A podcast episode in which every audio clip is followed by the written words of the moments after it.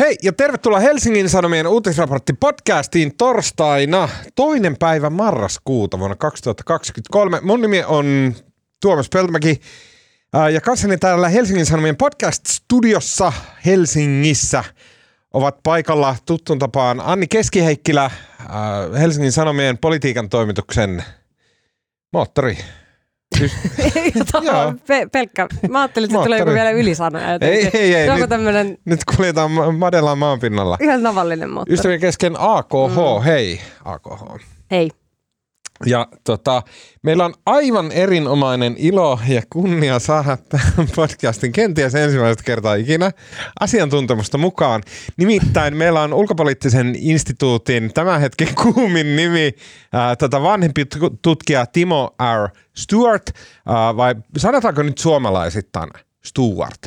No ei oikeastaan, mutta sen R se voi jättää veksi. Okei, Stewart mutta kaikkialla se lukee. hyvin. Se lukee, mutta se kato sitten ei sanota, se on niinku hiljainen. Ah, okei, okay, Silent R.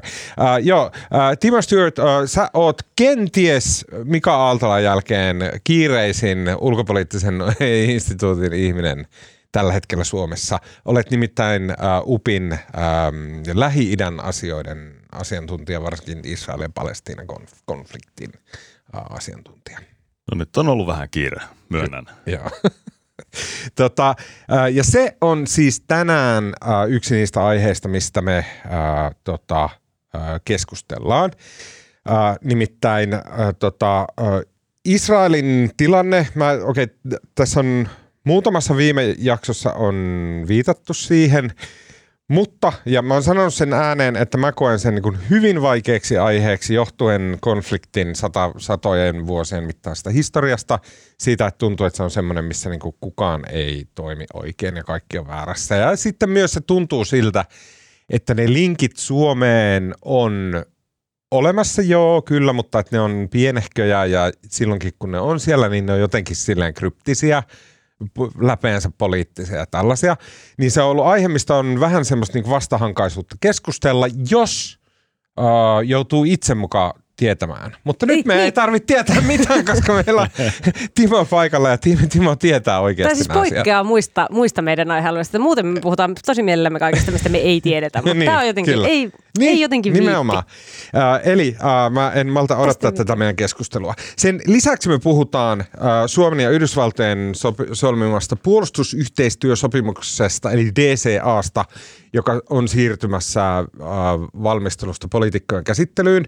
Äh, Siitä tehtiin tämmöinen sopimusluonnos tämän viikon tiistaina, ja se jotenkin sai kaikki äh, tota, galvanoitumaan poliittis, militaristis, äh, industriaalisessa kompleksissa Suomessa. Erittäin kiinnostava aihe, mutta mä pahoittelen myös, että tämä on tämmöistä vähän sotapornoa tämä Tää, tota, lähetyksen kaksi kolmasosaa. Mutta onneksi meillä on yksi kolmasosa.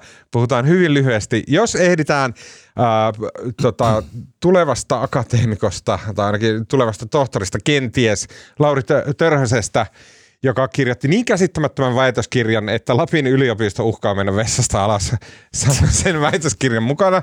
Tota, ja tämä tuli jotenkin suomalaisen akatemian kannalta hankalaan paikkaan, koska ympärillä on myllennyt viik- tällä viikolla myös keskustelu Suomen Akatemian kakkatutkimuksista ja niiden satojen tuhansien eurojen hintalapuista, jotka voi olla ihan perusteltuja, plus ne tutkimukset voi olla ihan hyviä. Ää, keskustellaan hyvin ää, tota, maltillisesti siitäkin kulttuurisesta aiheesta. Ää, tota, ja lopuksi vielä hyviä keskustelun aiheita pitkien epämukavien hiljaisuuksien varalle.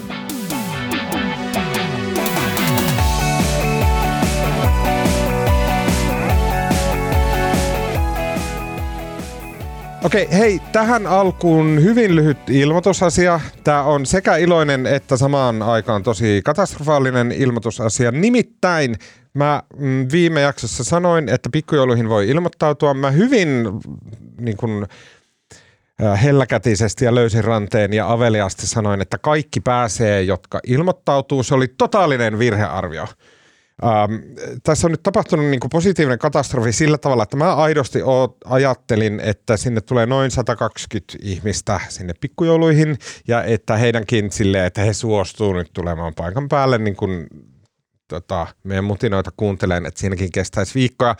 Se oli totaalinen virhearvio. Alle kahdeksassa tunnissa koko tilaisuus meni täyteen. Mä ootin 120 vieraita vierasta ja y, tota, yli 700 on nyt jonottamassa sinne. Joo, se, tota, tää oli Eikä. nyt multa vähän, äh, vähän tota, nyt Virhearvio. Mä en tiennyt, että ihmisillä on niin vähän tekemistä joulua. Oliko tuo Hartwall Arena tuossa tyhjillään? Soitetaan jälkeen oligarkille, että tota, saataisiko. Me mieti, yritetään miettiä tähän joku ratkaisu, jolla me pystyttäisiin kaikki teidät, jotka on siellä jonolla, jonolistalla, niin huomioimaan. Mä en vielä tiedä, mikä se ratkaisu on, mutta me jotain keksitään. Ja te, jotka olette saaneet vahvistusviestin, niin me jatketaan, äh, tota, siis äh, tervetuloa ja kaikki on ihan fine kaiken kanssa – ja tota, Mutta me tähän väen tungokseen yritetään nyt miettiä joku ratkaisu. Okei. Okay. tota,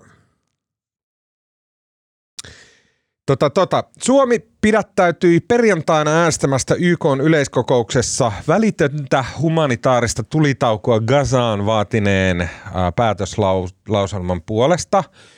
Ää, tämän puolesta äänesti 120 jäsenvaltiota, eli YK on enemmistö, mutta sitten siinä oli semmoinen, nyt mä hukkasin sen numeron, 45 maata, mukaan lukien Suomi, pidättäytyi äänestämästä ja 15 äänesti vastaan ihan pikainen kuvaus, niin tämä on tämmöinen siis äh, Suomen lisäksi siellä oli aika tuttuja maita, jotka pidättäytyi äänestämästä, eli Saksa, Italia, Baltian maat äh, ja EU-hun kuuluvat Pohjoismaat. Sitten, äh, tota, mutta myös tämmöisiä järkeviä maita oli niin kuin sillä toisella puolella, kuten Norja äänesti sen äh, puolesta. Ähm, totta kai äh, ulkoministeri Elina Valtoselta heti kysyttiin, että okei, että mikä tämä homma on, että miksi Suomi ei ollut vaatimassa välitöntä humanitaarista tulitaukoa tämän siis päätöslauselman mukaisesti. Äh, se vaikuttaa omituiselta, mutta Valtonen sanoi, että tämä johtuu siitä, että siinä päätöslauselmassa ei mainittu Hamasia nimeltä ja että Suomi tavallaan äänesti samalla tavalla kuin meidän kumppanit Norjassa. Suomessa tämä nosti poliittisen myrskyn heti perään äh, Vasemmistoliitto laati tästä kirjallisen kysymyksen. Jussi Saramo, Saramon mukaan nämä valtaisen esittämät perustelut ei ole kestäviä, että vaikka on totta, että Hamasia ei YK päätöslauselmassa mainita nimeltä, niin päätöslauselma kuitenkin tuomitsee kaikki väkivallan teot, jotka kohdistuu palestiinalaisiin ja israelilaisiin siviileihin.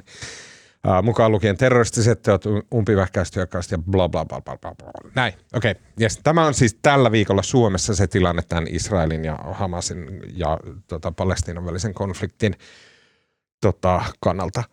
Uh, Timo, mikä helvetti on tämmöinen joku YK on päätöslaus? Mikä tämä on? Tämmöinen, missä vaaditaan välitöntä humanitaarista tulitaukoa. Se me tietää, että YK ei varmasti pysty niin suoraan mihinkään vaikuttamaan, ei pysty lähettämään sotilaita eikä muuta, koska tämä on asia, jossa suurvallat on erimielisiä. Eikä näin. Mikä tämä tämmöinen on tämä? No tässä on tämmöinen tämmöinen tota, erilaisten sössimisten sarja, niin kuin monesti, monesti YKssa on. Eli siis tähän kuuluisi äh, turvaneuvostolla tämmöiset jutut. Ja turvaneuvosto on tämä 15 äh, jäsenmaan kopla, jossa on viisi pysyvää jäsenvaltiota, kello on kaikilla se veto-oikeus. Ja äh, se, mitä he päättää, jos he hyväksyvät jonkun päätöslauselman, niin se on niin kuin sitova jäsenmaille. Se on sitten sit, sit pitää tehdä sillä Jos ei, eihän ne aina toteudu, mutta jos, jos ei tehdä niin, niin sitten saat niin kuin selkeästi äh, rikot äh, kansainvälistä lakia vastaan ja, ja pitäisi noudattaa. Yleiskokous ei ole samalla sitovan. Et yleiskokous on, no okei, se sitoo niin YK pääsihteeri ja järjestöjä – mutta se on enemmän vähän tämmöinen symbolinen, että näin niin kuin maailman maat ajattelee. Ja, ja sillä silloin väliä. Niin tässä oli 121 maata, ketkä sanoivat, että hei, nyt humanitaarinen tulitaanko nyt.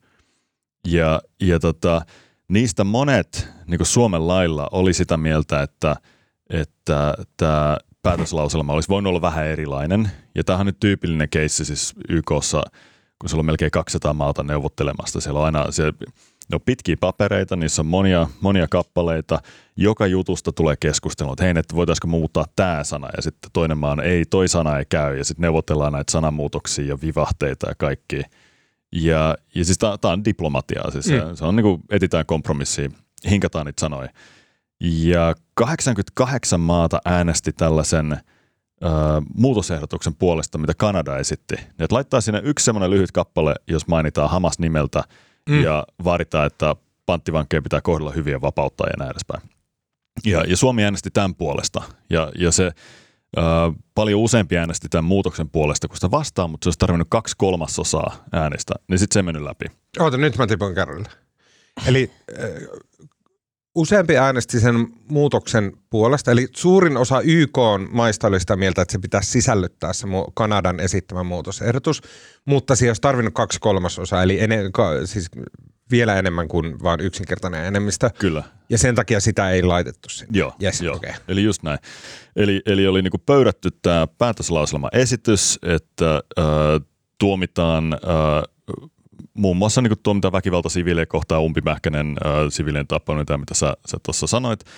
Vaaditaan äh, humanitaarista tulitaukoa välittömästi, äh, mutta ei sillä lailla lähdetä niinku listaamaan niitä. Siinä mainittiin tämä 7. lokakuuta terroristi-isku, niin 7. lokakuun tapahtumina ja siitä seuranneena eskalaationa. Okay. Että ei niin sillä avattu ne, että, että Hamas meni ja murhas uh, 1400 israelilaista, mutta ei myöskään sitten avattu sitä, mitä Israel on sen jälkeen tehnyt niin kuin mitenkään yksityiskohtaisesti. Et se, se oli tämmöinen yleisellä tasolla oleva päätöslauselma. Mutta suurin, niin suurin osa maailman maista oli sitä mieltä, että uh, tai, tai ainakin 88 oli sitä mieltä, että, että joo, se olisi kyllä ollut hyvä mainita se tuolla. Ja, mm. ja monet, ketkä sitten äänesti tämän päätöslauselman puolesta, ää, niin piti sellaisia puheita, että, että olisi ollut ihan kiva niin kuin mainita, että by the way niin kuin Hamasin terroristi-iskut lähti tästä ja, ja semmoinen ei ole niin kuin millään lailla hyväksyttävää. Et, et sivilien murhaaminen on, on väärin, tuomitaan se. Um, Mutta silti äänesti puolesta. Ja, ja nyt näissä aina näissä äänestyspäätöksissä on niin kuin kaksi juttua, mitkä painaa. Et sitä ennenhän on siis sitä diplomatiaa, mitä sinne saadaan niin kuin laitettua. Mm.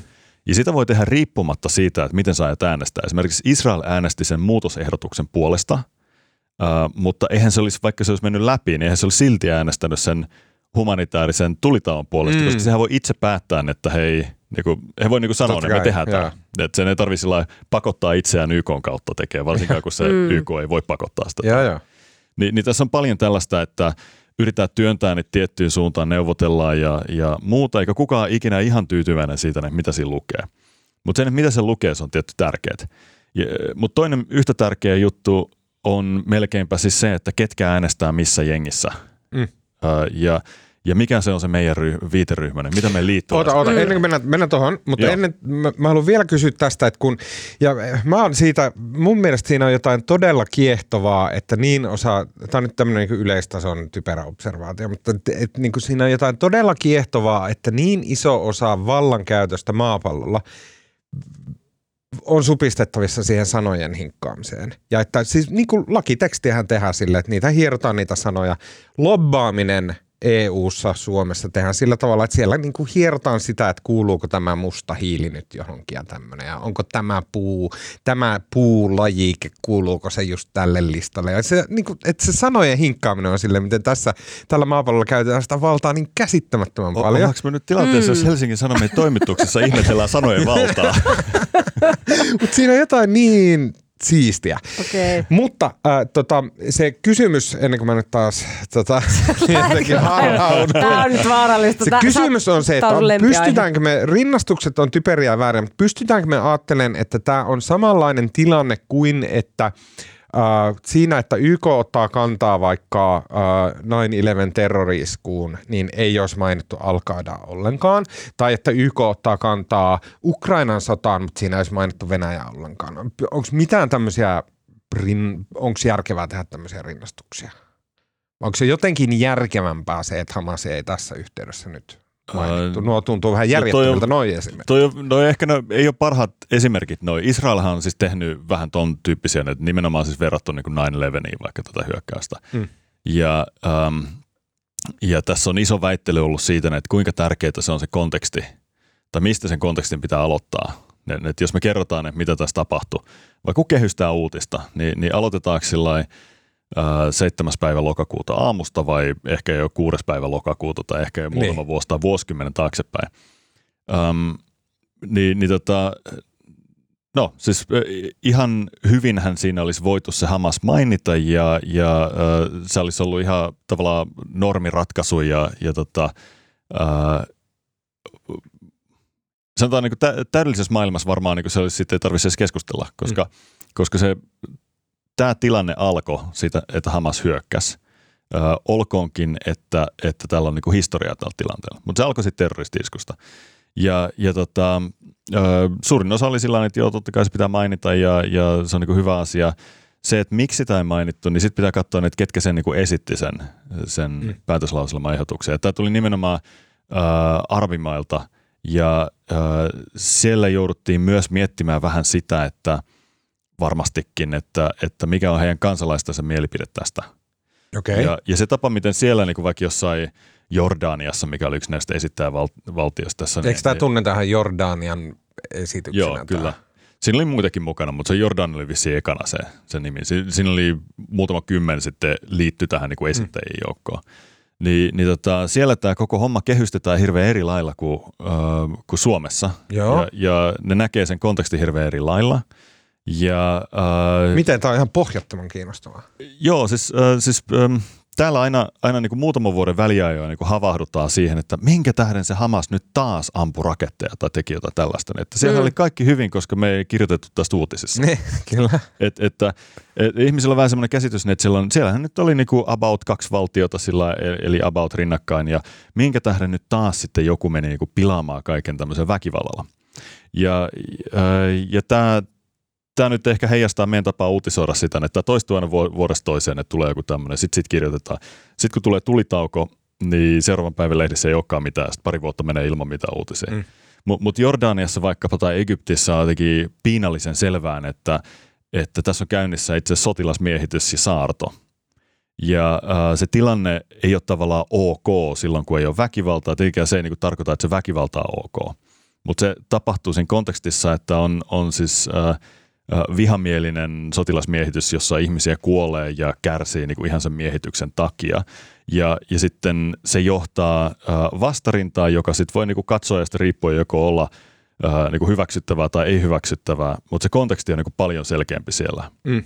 Et, et, Öö, no, no, mä en nyt vedä mitään paralleeleja, koska sitten se menee mm. kuitenkin pieleen, mutta, mutta tämä on, niinku, ne voi ikinä onnistua. Tämä on, tämä, tämä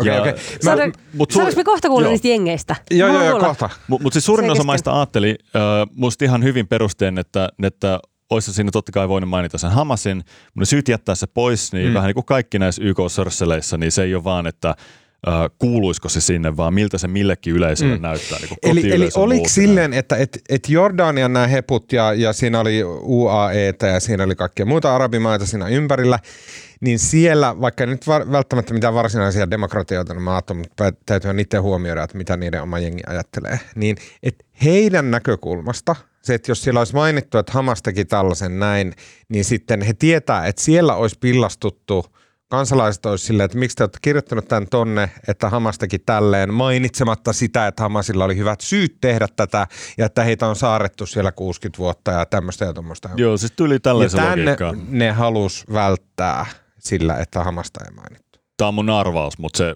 niin kuin vaikuttaisi siltä, että joku tämmöinen siihen liittyy. Että, että jos mainitaan toi, niin sitten pitää mainita tämä ja sitten sit tulee semmoinen ketju. Niin ketju. Ja sitten ei saada mitään aikaiseksi. Jäikö Suomelta nyt vähän niin kuin sit ajattelematta toi, toi että niin kuin mitä, mitä oman maan kansalaiset, miltä tämä näyttää sitten Suomeen päin, tämä niin kuin Suomen äänestyspäätös? Että, tai no ehkä sitä kaikkea nyt varmaan kaikki viisaat ihmiset ajattelee jossain tuolla, mutta niin kuin siltä se näyttää, niin kuin, että tai jotenkin tällä maalikolla se näyttää semmoiselta neuvottelutaktiselta vaan ajatukselta, että okei, no niin nyt me ei saatu sinne läpi sitä, mitä me haluttiin, niin ei sitten äänestetä mitään, että antakaa sitten olla. Ja sitten ei ajatella sitä, että miltä Suomen päin se näyttää siltä, että, tai siis suomalaiset näkee sen sillä tavalla, että, että okei, että Suomi oli mm. tällainen nynny. Mm. No se ehkä... Uh ehkä siis sillä hyvä pointti. Mä, mä en ole ihan samaa mieltä tuosta äänestyslogiikassa, se ehkä liittyy niihin jengeihin, kysymys. Mutta mut, mut niin. mut, uh, mut toi on hyvä kysymys siis siinä, että, että voi olla, että ulkoministeriössä vaikkapa yllätyttiin, että kuinka paljon Suomessa kiinnostuttiin siitä, että miten Suomi äänesti. Mm. Et, et, uh, YK-uutisethan ei ole välttämättä semmoisia, mitä siellä seurataan niin kieli pitkällä, ne, ne mikä missäkin oli Suomeen. Ne, siellä koko ajan jostain äänestetään ja useimmiten se ei sillä ole ole meille, meille niin seurannassa tai, tai sitten nosta isoja, isoja tunteita. Mutta mut tässä tapahtui näin. Ja, ja toisin kuin Jordaniassa kuitenkaan niin ihmiset ei välttämättä lähde kadulle sitten sen takia niin samalla tavalla. Että, että en mä usko, että sitä kautta miettii, vaan, vaan just tämä viiteryhmä. Mm. Että et no kehen, niin. me, kehen, me, tota, kehen me samastutaan. Ja, ja ainahan on helppo tehdä niin kuin Ruotsi tekee. Joo, se ei välttämättä aina oikein, mutta ainakin Ruotsi teki sen. Ja, ja Sanotaan tota... viime vuosi asti se on ollut aina hyvä vaihtoehto, mutta nyt Ruotsi on vähän ruvennut menettämään tätä niin, niin. Tota, standingia. Niin, miksei Norjalla ole sitä samaa? Mm. No siis se voisi olla. Tämä on nyt tämä, että Uh, ulkoministeri Valtonen vetosi just tähän niin Ruotsi, Tanska, Saksa, uh, Hollanti, akseliin. Ja joo, ne, ne, nämä on niin tämmöisiä uh, niin järkeviä maita, keiden kanssa me nähdään monet asiat saman, samalla tavalla. Ja, ja sitten jos on tilanne, että päätöslauselma niin meidän mielestä vähän haiskahtaa, uh, olisi mieluummin ollut vähän toisenlainen, jos nämä järkevät maat tekee näin, kuitenkin suurin osa EU-maista pidättäytyy äänestämästä. Mm. Ni, niin, niin tämä on se semmoinen niin helppo ratkaisun, että, että vähiten näyttää niin kuin miltään oman linjan vetämiseltä tai kannanotolta, jos mennään tässä niin kuin muiden mukana tuossa porukassa. Mm. Mutta mut sitten siellä oli puolesta äänestäneitä oli Norja, ää, ei EU-maa, mutta kuitenkin sellainen Pohjoismaa ja pidetään ihan, ihan kohtuun järkevänä kansainvälisen toiminnan rauhanrakentajana. Sveitsi, no jaa, no niin. Sveitsi toinen. tota, Uh, Ranska, Espanja, Portugali, Irlanti, siis tällaisia, ne, ne, ne ihan, ihan niin kuin isoja maita. Mm. Osaatko sä selittää, mä en tiedä, niin kuin, ja jos ei, niin ihan fine, mutta osaatko sä kertoa, että miksi esimerkiksi Norja nyt päätyi eri leirin kuin Suomi? Mikä syy Norjalla on sitten äänestää ää, tämän puolesta siinä, missä Suomi ei äänestä? Mm. Ja Suomen syihin mennään kohtaan. No ei mulla ole mitään siis kauhean syvällistä ymmärrystä tästä Norjan niin kuin, logiikasta, mikä väittely siellä on ollut käynnissä siellä nyt, nyt tämmöinen nopea veto olisi että, että siellä on erilainen hallituspohja, että ehkä, ehkä tämä tota, Tämä vaikuttaa. Toisaalta sitten siinä tämä Oslon prosessin perintö, semmoinen, että he ehkä mm. tuntee isompaa vastuuta tästä. Ja Oslon prosessi on, se oli, yksi, se oli 91 edelleen merkittävin Palestiinan ja Israelin yhteiseloa säätelevä poliittinen tämmöinen sovintoprosessi. Joo, siis sitten lähti semmoinen rauhanprosessi, 93 äh, oli tämä, tota, Nobeleitakin jaettiin, mutta se meni ihan mönkään. Et se, tota, ja nykyisin nykyisin tota... Mutta eikö kahden valtion periaate tuu sieltä? Mm, no tavallaan, siis se, sitä ei niinku suoraan sanottu, että tämä pyrkii kahden valtion periaatteeseen, mutta sitten se sen prosessin kuluessa yhä laajemmin ymmärrettiin, että tämä on se, mihin mennään. Mm. Mutta mut sitä ei varsinaisesti sillä se on vähän sen rivin välissä.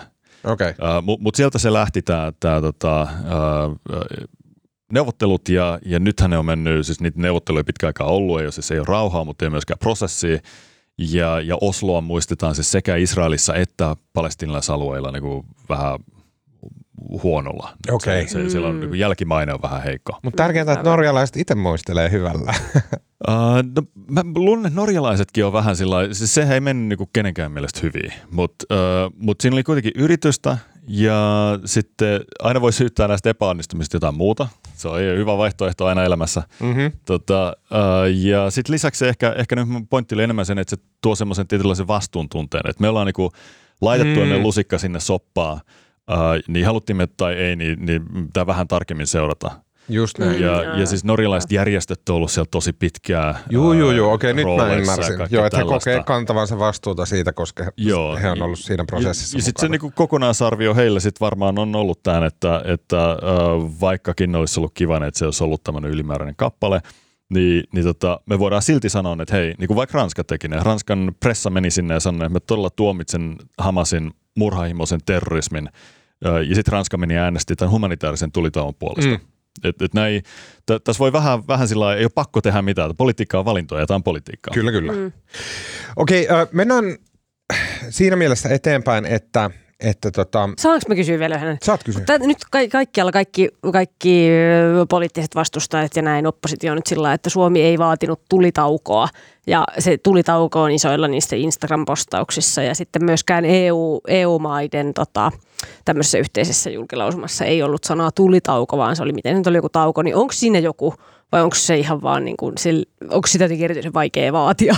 niin kuin, no, no se on nyt, onko siinä sanassa jotain On, siinä on, siinä on nyt niin painoon, että EU vaatii uh, humanitaarisia taukoja tai pausseja. Ja tämä oli nimenomaan, tässä hinkattiin tällaista, onko se niin paussi vai pausseja vai voisiko se olla tulitauko.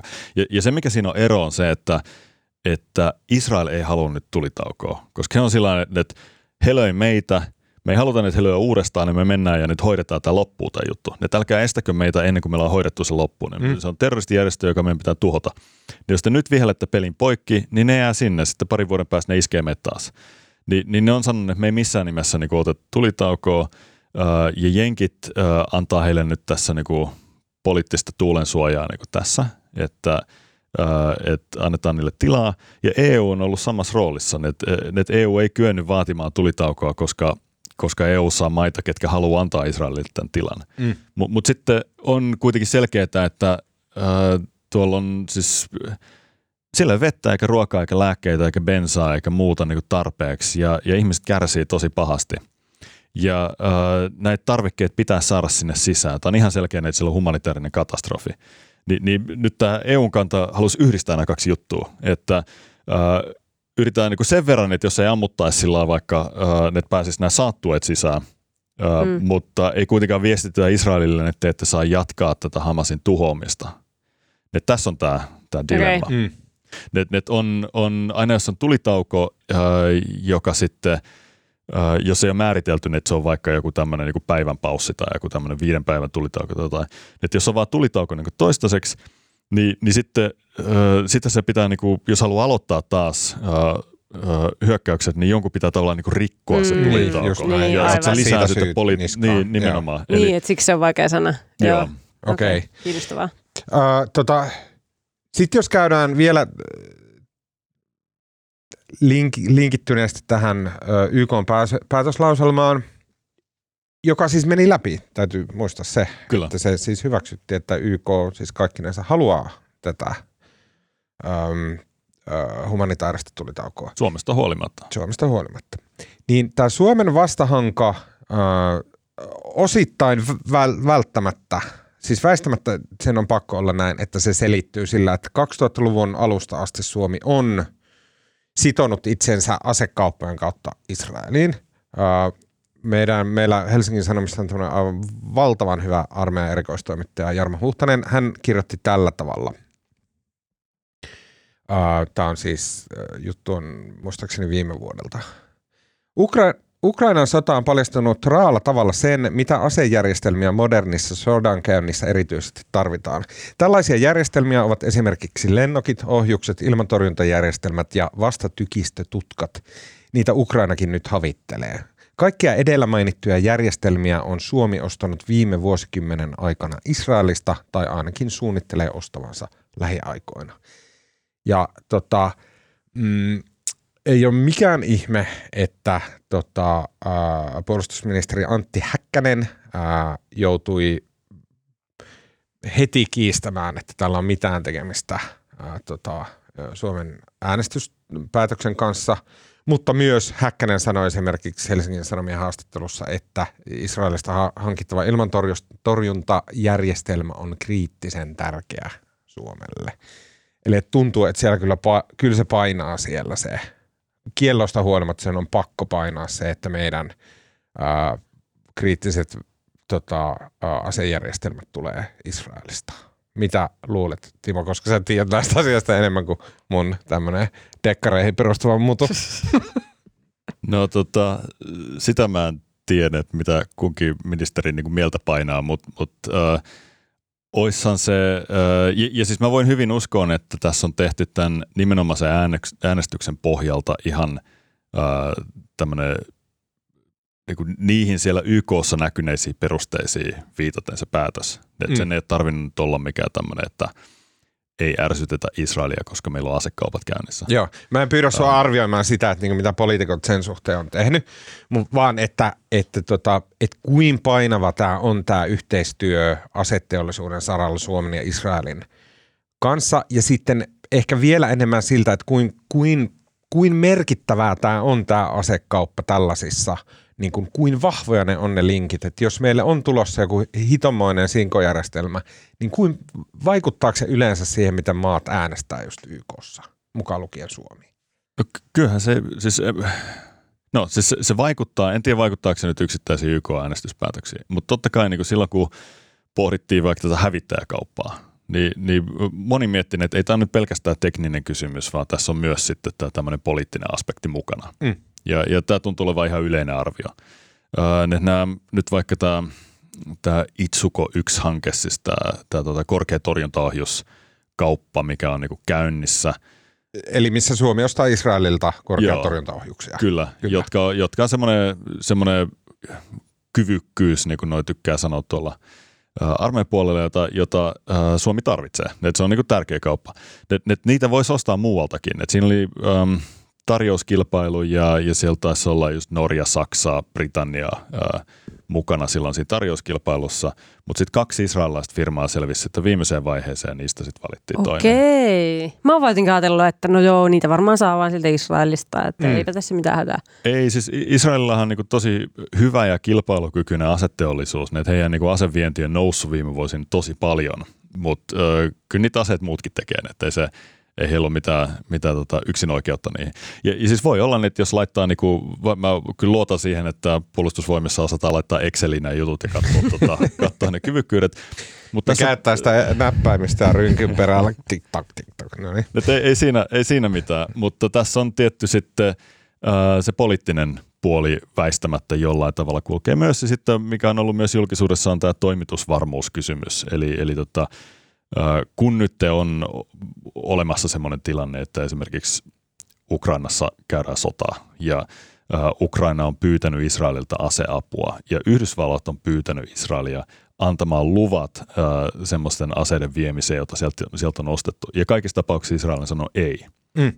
Ni, niin nyt tietenkin sitten kysymys herään, että, että – jos meillä olisi niin sota niin sitten vaikkapa Viroa vastaan, niin varmaan niin aseet virtaas, mutta jos se olisikin Venäjä, jota vastaan sota on, niin voisiko meillä olla samanlainen ongelma. Ja tämän takia sitten tehtiin tässä, vaikka tässä Itsuko 1-hankkeessa, niin tämmöinen allekirjoitettiin joku paperi, että, että kyllä me luvataan sittenkin, kun ei huvittaisi, niin lähettää niitä. Okei. Okay. Hmm. Ja, ja tota, Uh, mutta tämä on ollut tämmöinen toinen näkökulma tähän, että et, uh, tässä on taustalla koko ajan siis tämä poliittinen kriisi lähi eli se, että tässä ehkä ihan selvyyden vuoksi täytyy sanoa, koska se on niin hämmentävä asia, että vaikka Israelin valtion koko käytännössä olemassaolo perustuu sille, että USA takaa sen aseellisesti. No ei nyt sen. Okei, okay, ei ne... aseellisesti on liikaa, mutta poliittisesti USA on se, mikä pitää Israelin siinä vaikka sekin kukaan vyöryisi vasta. Sekin on liikaa. Ei, sekin liikaa. Siis se, se, on tosi tärkeä liittolainen ja, ja iso apu ja tuki ja kaikkea, mutta Israel kyllä niin kuin pärjää myös omillaan. Joo, okei, okay, sitä en kiis, niin kuin sotivat omillaan kyllä, mutta jos USA tukea ei olisi, niin Israelin asema olisi, en osaa edes kuvitella, miten moninkertaisesti huonompi kuin tällä hetkellä. Siis kyllä se olisi niin kuin olemassaoloa uhkaava, koska sitten se antaisi naapurin, Israelin naapurimaille aivan eri lailla ää, tota, mahdollisuuksia toimia Israelia vastaan. En, en mä kyllä samaa mieltä. se, tota, okay. ei, siis Israelilla on, on, siis minkä se mahdollistaa tämä tuki on, on se, että, että äh, he saa siis huomattavan paljon rahaa äh, aseisiin, yhteisiä aseprojekteja ja muuta – Israelissa on viime aikoina noussut puheeksi että, että onko tämä nyt tarpeellista, niin me otetaan vastaan tätä, koska se antaa Yhdysvalloille aina mahdollisuuden sitten patistaa meitä erilaisissa poliittisissa kysymyksissä. Joo. Ne, ne, Israelilla on tosi vahva armeija, hyvä aseteollisuus. Jos joku tarjoaa sulle äh, se kolme miljardia äh, dollaria vuodessa ilmasta aseapua, niin, sit, niin tyhmähän sä oot, jos sä sano kiitos, mutta, mutta tässä nyt on myös semmoisia sidonnaisuuksia siellä, että – vaikkapa tämä Netanyahun nykyinen hallitus ajaa aika äärimmäistä linjaa tosi monessa kysymyksessä, esimerkiksi suhteessa sen maan niin kuin, omaan demokraattiseen järjestelmään. Ja Yhdysvallat on välillä Bidenin hallinto sanonut, että hei, nyt, niin kuin, tämä, ei, tämä ei näytä meistä hyvältä. Ja, ja silloin Israelissa nousee aina näitä ääniin, että, että niin kuin, pitäkää tunkkinen, että me tarvitaan teiltä neuvoa niin kuin näihin juttuihin, että onko tämä muuten tarpeellista, niin me otetaan vastaan. Tämä aseapuun ne pitää kuunnella. Mutta mut, mut eihän sitä tietenkään olla katkaisemassa. Se poliittinen, diplomaattinen tuki on tärkeä, mutta ei sekään mikään eksistentiaalinen kysymys on. Et Israel on niinku vauras, hyvinvoiva valtio, jolla ei ole semmoisia vihollisia, jotka kykenee uhkaamaan sen olemassaoloa. Okei. Et, et, Mä oon selkeästi niin. kuunnellut liikaa amerikkalaisten höpötyksiä, koska, ja, mutta musta tuntuu ihan silleen katsomalla karttaa, että se Israelin Israelia ympäröi maat, jotka on sitä mieltä, että Israelin ei pitäisi olla siinä. Sä Hyvin katsonut ha- jotain 70-luvun karttaa, että koska siis Israelilla on ollut pitkä rauhansopimus Egyptin kanssa, ja. sillä on pitkään ollut rauhansopimus Jordanian kanssa. Jep. Se pommittaa Syyriaa joka viikko, eikä kukaan voi tehdä asialle mitään, koska, koska Syyriassa on ollut tämä sisällissota ja se on rauniona. Libanon on käytännössä sortunut valtio, jossa Israelilla on voimakas viho, vihollinen Hezbollah, jonka kanssa on nyt ammuttu rajan yli, mutta äh, edellisessä sodassa niin tota, se ne, ne voimasuhteet on siis ihan selvät. Ne, että Hezbollah on äh, niin voimakas, mutta pieni, ei valtiollinen toimija, ja okay. Israel on lähi ja siis yksi niin kuin maailman voimakkaimpia armeijoita. Sitten on, sit on tota Irak, joka on myös tämmöinen vähän, vähän sanotaan, pienissä vaikeuksissa oleva, oleva tota, valtio, ja äh, Iran, joka on Israelin vihollisvaltio ja jatkuvasti puhuu Israelin tuhoamisesta ja näin edespäin. Mutta äh, se, että näiden kahden valtion välillä olisi niin suora sotatila, niin, niin se ei ole kauhean helppoa. Tämä on nyt tässä eskalaatiossa semmoinen niin iso riski. Okei. Okay. E, että joskus tulevaisuudessa niin tämä saattaisi mennä siihen, mutta nyt tämä arvio on, että Israel ei tällaista sotaa halua, eikä myöskään Iran tällaista sotaa halua, koska sitten se toisi mukaan Yhdysvallat, ää, ja, ja vaikkei toiskaan, niin se, se aikaan saisi niin mittaamatonta tuhua, joka ei ole nyt kenenkään intresseissä. Okay. Mutta mut Iran enemmän niin vetelee sitten näiden tämmöisten ei-valtiollisten toimijoiden naruun. Se lähettää rahaa Hamasille, islamilaiselle jihadille, tukee Hizbollahta, äh, Syyriaa, äh, ryhmiä Irakissa, huutikapinallisia Jemenissä, äh, mutta ei nämä mitkään semmoisia, mitkä ne voi aiheuttaa kärsimystä, kuolemaa ja kylvää tuhoa, mutta ei ne voi niinku tuhota vahvaa valtiota. Okei, okay. okei, okay, mä, joo, okei, okay, no, kiinnostavaa. Onpa tosi kiinnostavaa. Näin ne jenkkipodcastit Niin, mä luulin, harhaa. että siis mun mielikuva on ihan siis tarkalleen se, että ei tarkalleen, vaan niin kuin, että, että, että tosi vahvasti se, että Israel on niin kuin tavallaan vihollistensa ympäröimä. Ympärillä on arabimaat, jotka kaikki ajattelee, että Palestiinan alue on heiltä viety, niin kuin arabeilta – että, ja että sen teki britit ja myöhemmin sen niin kuin, tavallaan maan anastuksen takas Yhdysvallat. Mm, ja Yhdysvallat on maailman napa niin. ja se on tärkein asia niin. ja tässä että, koko maailmassa. se johtaa koko tätä maapalloa. Va, että Millään et, mulla ei ole väliä kuin Yhdysvallalla. Se ehkä se ajatus, että jos sä tuommoisessa tilanteessa, niin sulla on pakko olla joku suurvalta sun tukena, muuten sä et kykene pienempänä valtiona – Uh, sä et kykene välttämään sitä, että etkö saa ajatuskonflikteihin, jos joku Venäjä päättää yhtäkkiä, että okei, nyt bla bla bla. Israelissa ne näkee sen enemmän niin, että, että heillä on pakko olla oma vahva armeija. Et, et Yhdysvaltain tuki on tosi kiva ja tärkeä, kiitos ja, ja mm. toivottavasti jatkuu niin kuin ikuisesti, mutta äh, siellä ei kukaan luota niin kuin kehenkään ulkopuoliseen. Et se, se, se on tämmöinen Israelissa yleisesti ajateltu näkemys, että jos ei heillä olisi omaa vahvaa armeijaa, niin, niin sitten kyllä joku päivä tulisi tilanne, jossa he kaikki kuolee. Et, okay. että, mm. äh, Mutta mut, äh, nyt jos, jos niinku katsoo sitä tilannetta, niin siellä ei ollut siis valtioiden välistä sotaa, jossa Israel olisi mukana, niin nyt tasa 50 vuoteen. Edellinen oli tämä, missä Israel voitti Egyptin ja Syyrian äh, suurin piirtein reilussa Kuudes. kolmessa viikossa. Okay. Äh, Oliko se vaikka ne, tämä oli tämä Jom sota. Eikö joo. joo. Kuuden päivän sodassa se voitti Egyptin, Syyrian ja Jordanian kuudessa päivässä. No niin. äh, ja, ja tota, ne, on, tämä voimatasapaino on tosi pitkään ollut ihan selkeä. Siis Israelhan on ydinasevaltio, että heillä on ydinase. Ja, ja, ja se, että hankkiiko tai saako Iran hankittua ydinaseen on semmoinen, mitä Israelissa seurataan. Että monet siellä kokee, että tämä olisi semmoinen eksistentiaalinen uhka. Mm. Uh, mu- mutta mutta tota, uh, ehkä, ehkä sitäkään arviota, että se, se ei ole niinku, se ei ole semmoinen asia, mitä kukaan toivoo, mutta jos Iran saisi ydinaseen, niin, niin se, että se käyttäisi sitä heti, niin ei mikään mukaan valtio toiminut sillä lailla, vaikka olisi kuinka, kuinka niin verisiä vihollisia. Okei, onpa kiinnostava, mutta nyt tämä taas teki mulle paljon ymmärrettävämmäksi sen, mistä tämä pieni sivumutka lähti, että mi- miten sitten Israel voi Venäjää mielistä, vaikka Israel on Amerikan liittolainen, niin se voi Venäjää, niin kuin Venäjän pelosta tai mieliste- mielistelläkseen Venäjää, niin se voi esimerkiksi ilmoittaa, että he ei anna Ukrainalle äh, myy tiettyjä aseita, tai että miksi Suomessa pelätään, että Israel mielistelisi Venäjää, ja sitten, että kun meidän kaikki äh, ilmatorjuntajärjestelmät ja muut on Israelista peläsin, peräisin, niin jos Venäjä hyökkäisi tänne, niin me oltaisiin ihan kusessa, kun Israel ei myy meille pateja niihin tota, äh, meidän vehkeisiin. Mutta nyt tämä on yhtäkkiä ymmärrettävämpää, jos Israel ei tarvitse tavallaan niin, niin pelätä sitä, että Amerikka suuttuu. Ei, ja äh, no siis kyllä ne äh, he osaa, osaa niin kuin pelaa kovaa politiikkaa niin kuin mm. liittolaistensa kanssa myös. Että Israel ja Yhdysvallat ei aina, aina niin kuin jaa samoja tavoitteita. Moni tavoitteet jakaa, M- mutta Venäjä-kuvio liittyy Syyriaan. Et siellähän toimii, toimii tota, äh, siellä on sekä Iranin että, että Venäjän joukkoja. Äh, ja Venäjällä on siellä äh, No, siis silloin siellä mahdollisuus tehdä elämä Israelille hankalaksi. Israel iskee Iranin kuljetuksia kohtaan. Iran siirtää siis äh, äh, tota, aseita, tarvikkeita Hisbollalle Libanoniin, mikä on taas sitten siinä heti Is- Israelin rajalla. Israelille helpoin tapa niin kuin estää tämä on iskeä Syyriassa. Ja se on tehnyt niin tosi monta kertaa tässä viime vuosien aikana. Ja niiden ilmavoimat pystyy operoimaan sillä aika vapaasti. Et Syyrian ilmatorjunta on ihan piparina. Ja, Mutta mikä siellä on, niin siellä on Venäjä.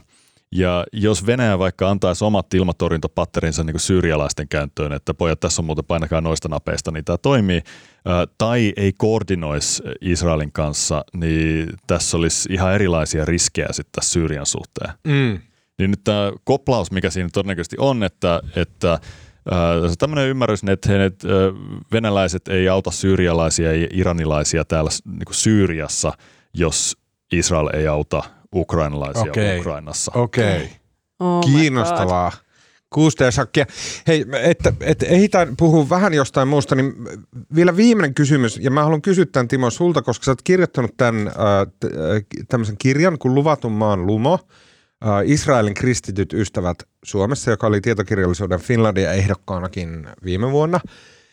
Mua kiehtoo tämä aihepiiri ja sitä on moni kysynyt tai moni ihmettelee aina välillä, että mistä ihmeestä tulee se Israelin nauttima semmoinen vähän niin kuin melkein semmoinen vaahtosuinen kannatus uskovaisissa piireissä. Ja munkin mielestä se on kiinnostava. Se on kiinnostava myös sen kannalta, että sitten taas jotenkin siellä vasta puolella niin Palestiinaa lähes yhtä vahtoisuisesti tuetaan tavallaan tämmöiset vanhat anti-imperialistit, stallarit ja muut, jotka niin vihaa Amerikkaa ja sen takia ää, tota, ehkä ää, Palestiinaa kannattavat. Ja jotenkin nämä kaksi virtausta Suomen yhteiskunnassa on tosi kiinnostavia.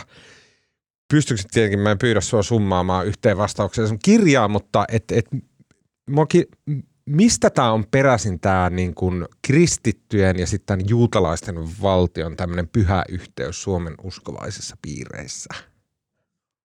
No ihan tiiviisti, niin siinä on kyse siitä, että joillekin kristityille Israelin valtio on raamatussa ennustettu. Ja jos ajattelee näin, niin se, se niin kuin vaatii muutaman esioletuksen siihen pohjalle. Se tarkoittaa sitä, että raamattu on, on tämmöinen yliluonnollinen kirja, jossa, jossa kerrotaan tapahtumista tulevaisuudessa, ehkä aika kirjaimellisestikin, ja, ää, ja näin ollen se osoittaa, että Jumala on olemassa ja että Jumala toimii maailmassa. Ja sitten tästä on tietynlainen tämmöinen ää, kehäajattelu, siis logiikka, että jos raamattu, jos uskoo, että raamattu ennustaa Israelin valtion ja Israelin valtion olemassa, niin silloin raamatun täytyy olla luotettava. Mm, kyllä. Ja, ja, tota, ja, ja tämä on, äh, siis jos on tässä kehässä sisällä, äh, se on kehäpäätelmä, mutta jos on siinä kehässä sisällä, se näyttää todella vakuuttavalta, että, että, äh, että tuolla on toi niinku, vähän niin kuin ihme, johon mä voin että ottaa lentokoneen ja, ja kävellä sinne ja syödä falafeli. Mm. Mm. Äh, ja ja se kertoo sitten ihmisille siitä, että ketkä tähän uskoon, että, ja niitä on Suomessa jonkin verran, että niitä on siis helluntailaisuudessa, vapaa-kirkollisuudessa, siis luterilaisen kirkon sisällä niin, niin sanotut viidesläiset. Mm-hmm. Eli nämä evankelioivat herätyskristityt, niin kuin on tämä tekninen termi, jotka siis monet äänestää kristillisdemokraattia. Joo, ja Päivi Räsänen mm. esimerkiksi on tämmöinen viidesläinen muistaakseni. Näin, näin voi luonnehtia. En tiedä, käyttääkö heitä tätä, mutta siis tämä tämmöinen niin laajempi, laajempi piiri, niin siellä, siellä tämä on aika suosittua. Ja sitten se, siihen sisältyy sitten tämä, että jos on kerran osa Jumalan suunnitelmaa, niin, niin tota, ää, kannattaa tukea sitä, että on, on niin oikealla puolella historiaa. Sitten historiasta tulee vähän tämmöinen näytelmä, jossa on ne, ketkä vastustaa Israelia, niin helposti sitten vastustaa Jumalan suunnitelmaa, ehkä Jumalaa, ja sitten se on vähän tämmöinen niin hyvän ja pahan taistelu mm. piirtyy tähän lähi ja, ja siinä, ähm, äh, siinä tota, mä nyt vähän kirjassa oli tämmöinen äh, juttu 90-luvulta, jossa Toimi Kankaaniemi silloin jo, silloin jo ministerinä kristillisessä liitossa, niin, niin tota, sanoi, että... Nykyinen persu. Äh, kyllä, että siunaustahan tässä ollaan itselle hankkimassa, että, että että ajatus siitä, että kun tuetaan Israelia, niin sitten Jumala siunaa meitä, niin kuin Suomea. Ja, ja. Ne, tämä on yksi homma. Mutta se kirjan jälkeen mä, mä oon jäänyt nyt miettimään tässä nykyisessä debatissa, että tässä on selkeä, selkeästi niin toinenkin ää, ää, syy tullut tähän rinnalle ja sekin lähtee osittain kristillisistä piireistä, mutta laajempi. Ja siis se on tämä viholliskuva, siis se, että niin kuin islamin äh, niin kuin mustaakin mustempi maine äh, tietyissä piireissä. On, tämä, tämä näyttäytyy nyt tämä Israelin taistelu tämmöisenä äh, vähän niin kuin tämän maahanmuuttokeskustelun jatkona. Mm. Ja, ja, ja sen mä luulen, että selittää osittain tätä. Mm. Onko toi ajatus läsnä myös siellä uskovaisissa piireissä? Joo, on. Joo, Eli vahvasti. siellä ajatellaan edelleen vähän tälle niin ristiretkien ajalta peräisin oleva, niin kuin, että siellä on se niin kuin, islamin usko on vyörymässä Eurooppaan ja, ja että se on se vihollinen, joka täytyy estää. Joo, että on, että jos on taipumus ajatella äh, raamatusta vähän niin kuin, äh, kirjaimellisesti ja muutenkin vähän niin kuin mustavalkoisesti tässä, että on, on, on niin kuin Jumalan sanaa ja sitten on, on asioita, jotka ei ole Jumalan sanaa. Niin, niin sitten helposti ö, Korania luetaan niin kuin ulkopuolelta vähän samalla tavalla. Ja sitten on tämmöinen niin kristillinen islamkuva, jossa niin kuin nämä tosimuslimit on oikeastaan siis nämä fundamentalistit ja jihadistit. Mm. Koska, koska he, mm. heidän mielestään oikeasti toteuttaa sitä, vähän niin kuin nämä kristityt oikeasti toteuttaa Kyllä. Ää, todellista uskoa niin. ja raamattua toisin kuin kaikki nämä tapauskovaiset. Ne on niin kuin tämmöistä, tämmöinen tyypillinen lausuma, että on – on kyllä niin kuin maltillisia muslimeita, mutta ei ole maltillista islamia. Just näin. Mm. Et koska minä olen tästä raamatusta sekaisin kuin seinäkello, niin varmaan noin naapurileirin tyypit on yhtä sekaisin ja sen takia vaarallisia. No vähän jotain sinne päin. Ne, ne, ne, ja tämä näkyy sitten tämmöisessä erityisessä kristillisessä islamofobiassa. Mm. Ja se näkyy sitten äh, laajemmin tässä meidän maahanmuutto-islam-keskustelussa äh, ja, ja sitä heijastetaan nyt tähän lähidän tilanteeseen. Okay. Et kattokaa nyt noin, niin Hamas on, niin kuin, nehän, nehän on näitä niin muslimeja, että ne edustaa nyt sitä, mitä islam todellisuudessa on, joka on sitten lasten ja naisten äh, murhaamista ja julmuutta ja, ja leppymätöntä vihaa, mm. ja viha selittää kaiken. Mm että ne aina ne on vihannut Israelia. Että tässä unohdetaan sitten kaikki poliittinen konteksti ja muu, tuodaan vaan vihaa, sitten ehkä verotaan niinku tuhansia vuosia vanhoihin asioihin, tehdään tämmöinen, tämmöinen niin eeppinen valon ja pimeyden lasten taistelu, niin kuin Israelin pääministeri Netanyahu sanoi Twitterissä ja se teletoi twiitin. Hmm. Um, niin, niin tämmöiset kuviot. Ja, ja se heijastuu nyt myös tässä täällä Suomessa. Ja se poistaa tämän oikeastaan tällaisesta rationaalisen keskustelun ja politiikan piiristä. Mä mietin, että minkälainen voima enää nykyään näiden niin kuin internetin ja, ja tota, hyvien Twitter-ketjujen, tässä on pieni tämmöinen silmäisku, tota, ää, aikana, niin että minkälainen on, minkälainen on poliittisena voimana tämä niin kuin ääriuskovainen Israelin ystäväliike Suomessa? Kuinka paljon esimerkiksi nyt sanotaan, meillä on siis Sari Essaja, meillä on KD hallituksessa – kuin paljon joku Petteri Orpo joutuu niin kuin sieltä säteilevää semmoista niin kuin ääriliikehdintää tavallaan tässä mielessä niin kuin äärimmäisiä mielipiteitä. Kuin paljon joku Petteri Orpo joutuu tai, tai Elina Valtonen joutuu olemaan silleen tiedostaa, että okei, että meidän hallituskumppanin yhden laidan porukka aika kahelia tästä asiasta. Kuinka paljon ne joutuu ottaa sitä huomioon? No eikö, eikö kristillisdemokratiot ole kuitenkin aika pieni, pieni tota, hallituspuolue. On, on. Eikä... Mutta monet, monet puolueet joutuu ottaa ne niin kuin hulluimmat kannattajansa huomioon, koska ne on myös semmoisia niin aktiivisimpia ja eniten liekeissä asioista. Jos puhuu mm. kristillisistä sionisteista tai, tai sitten tämmöisestä äh, islam vihasta, niin sehän ei niinku rajoitu kristillisdemokraatteihin tai, tai siis ole jotenkaan, eikä heijasta kaikkien kristillisdemokraattien mm. ajattelua. Mutta mut se on suomalaisessa yhteiskunnassa selkeästi laajempi ilmiö. Hmm. Uh, Mutta ei se ole koko, koko kuvan. Et kyllä niin vaikka jos, jos otetaan nyt vaan toi kristilliset sionistit, mistä mun kirja kertoo, niin se ei ole mikään valtava ryhmä ainakaan enää. Et se on ollut niin takavuosikymmenenä isompi. Mutta mikä sitten on jäänyt tänne on uh, siis semmoinen tapa hahmottaa historiaa ja maailmaa, mitä oikeastaan säkin kanavoit vähän Tuomas tuossa äsken, kun sä mm. uh, uh, kerroit tästä Israelista, jota sen viholliset ympäröivät. Niin, tämähän on Israelin propagandaa kanssa. Mutta se on semmoinen tarina, joka, joka siis oli niinku 50-60-luvuilla, 70-luvulla niinku totta. Mm. Ja, ja siis silloinkin Israel oli sotilaallisesti ylivoimainen, mutta se ainakin heijasti totuutta niin kuin enemmän, enemmän silloin. Mutta se on tämmöinen tietynlainen historiakuva, jossa me tunnetaan kaikki se Israelin tarina, koska se liittyy niin moneen asiaan, mitkä me tunnetaan niin hyvin. Mm ja, ja kulttuuri on samanlaisempaa, ja juuret on samanlaisia ja, ja tapa ilmaista sitä niin kuin omaa kansallista kertomusta on niin kuin tunnistettavampi. Kun taas sitten palestinalaisten tarinaa me ei tunneta, Et siitä ei kirjoitettu Suomessa niin kuin Israelin valtion ensimmäisenä vuosikymmenen käytännössä mitään. Mm. Ja, ja sitten se on myöhemmin tullut, se on ollut vähän niin kuin takamatkalla koko ajan. Ja se on myös, se näyttää meille vieraammalta, se ilmastaa semmoisilla tavoilla, jota, jota meidän vaikea kuulla. Siinä on monesti se on paljon niin katkeruutta ja semmoista ää, ää, niin vääryyksien kokemusta, mitkä me edes niin tunnistetaan tai tiedetään, ja sitten mm. se menee vähän ohi. Niin, niin tää on, ja, mä, ja mä haluan lisätä, ihan varmasti, mä, mä oon sata prossaa sitä mieltä, että palestiinalaisten asiaa hankaloittaa se, että Suomessa palestiinalaisten asian tukeminen on kuulunut äh, Neuvostoliiton ystäville ja sitten niin kuin vasemmistoliitolle vasem- ja SKDL ennen sitä ja sitten siellä vielä tälle niin kuin kommunist- kommunistisimmalle faktiolle. Ja se, vai, se tällä hetkellä hankaloittaa sitä, että miten se palestiinalaisten asia otetaan Suomessa vastaan. Tällä on varmasti merkitys. Että tässä on tämmöinen ö, kylmän sodan niin kuin höyryt vielä, mm. vielä pyörii huoneessa tässä. Että et se ö, tietynlainen niin kuin anti-imperialistinen kieli, mikä, mikä helposti yhdistetään tuohon, niin se, se luo ihmisille sitten ihan erilaiset taistelut mieleen, kuin mitkä, mikä niin kuin liittyy oikeastaan siihen lähi tilanteeseen. Mm. Okei, nyt Hyvin tiivisti. Anni, nyt mennään eteenpäin. Joo, tää, mutta kun tämä on niin älyttömän kiinnostavaa. No, niin. pakko meidän jotain vähän, mä, vähän harmittaa ne kuulijat, jotka tota, ei, ei niinku sota-asiasta piittaa, niin Olisi no. pitänyt sanoa alussa, että voi jotenkin niin. No niin, nyt tulee lisää Anni, kun se on jotenkin kuulosti niin tärkeältä, mitä tällä viikolla tapahtuu. Suomi solmi tämän DCA, tai ei vielä, vaan DCA-sopimuksen luonnos saatiin valmiiksi. Sitä ei varmaan kukaan ole suoraan vielä nähnyt, mutta tietoja siitä on tihkunut.